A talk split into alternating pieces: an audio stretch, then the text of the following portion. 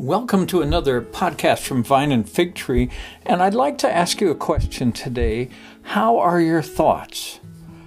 How are your thoughts? Are you able to control them to, as the Bible says, bring every thought captive to the obedience of Jesus Christ? Well, we have some scriptures to look at if that's proving difficult.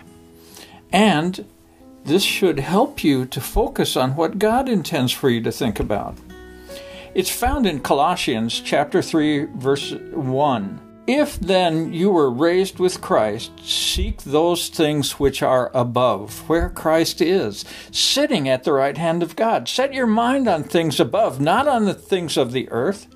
For you died, and your life is hidden with Christ in God.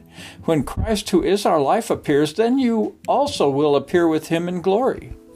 That's God's goal, isn't it? That we appear with Jesus Christ in glory when He appears. So look at what it's saying to us. Set your mind on things above, not on things on the earth. I want to ask you, is this whole COVID epidemic fiasco, is that occupying your thoughts constantly? Is it producing fear in your heart? Well, don't think about it. That's what this scripture says. Don't set your mind on the things of the earth. For you're died and your life is hidden with Christ in God. If I'm in God, I want to sit with Him in the heavenly places and listen. Because that's where we will find out what the things above are. It says, Seek those things which are above where Christ is, sitting at the right hand of God. The only way we can seek those things is to sit with Him quietly in prayer. And remembering that prayer isn't a one way conversation, it's two ways. We, we speak, we listen. In fact, it's best if we listen and then speak. Now, do we hear our Father's or our Lord's voice? Well, of course we do. The Bible says we do. It says in John 10, I am the good shepherd, and I know my sheep, and am known by my own. As the Father knows me, even so I know the Father, and I lay down my life for the sheep. And other sheep I have which are not of this fold, them also I must bring, and they will hear my voice. And there will be one flock and one shepherd. And obviously, that's talking about the Jews and the Gentiles all being one flock, having one shepherd, the Lord Jesus Christ. Again, in John 10, it says in verses 27 through 28 My sheep hear my voice, and I know them, and they follow me. If you cannot hear the voice of the shepherd, how can you possibly follow him? How can you possibly do the deeds of righteousness that we've been called to do even before the foundation of the earth? You can't. You must learn to hear the voice of the shepherd. And let's look at Matthew 4 4. He answered and said, It's written, Man shall not live by bread alone but by every word that proceeds from the mouth of God. Now, if you're eating bread, do you think that the first time you ever ate bread as a little child, that was enough for the rest of your life? Of course not. We need daily bread, don't we? It's the same with the Word of God spoken into our hearts.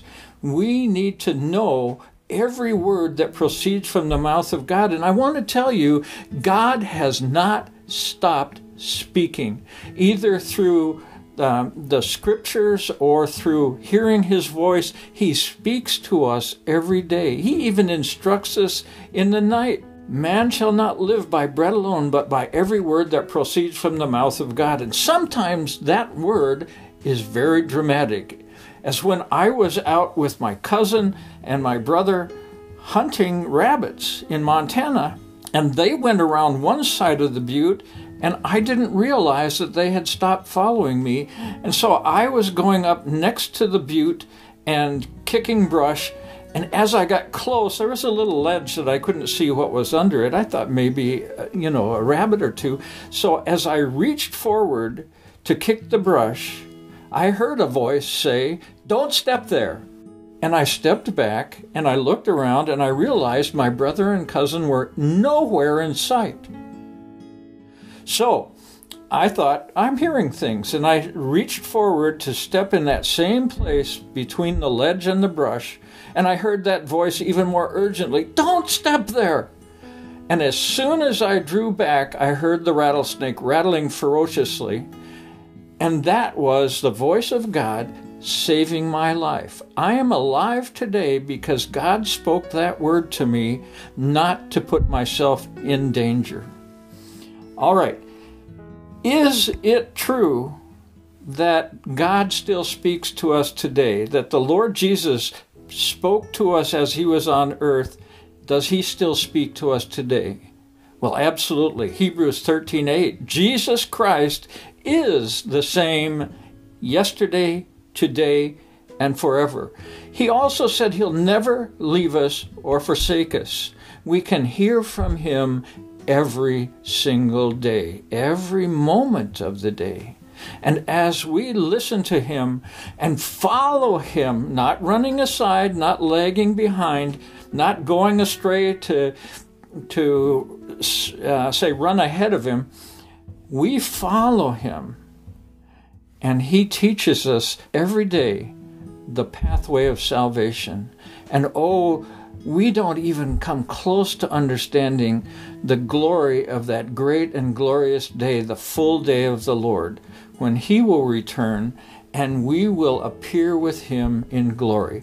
Brothers and sisters, set your mind on the things above. Sit with the Lord and listen to His instruction, and He will direct your path. In Jesus' name, have a great week. Amen.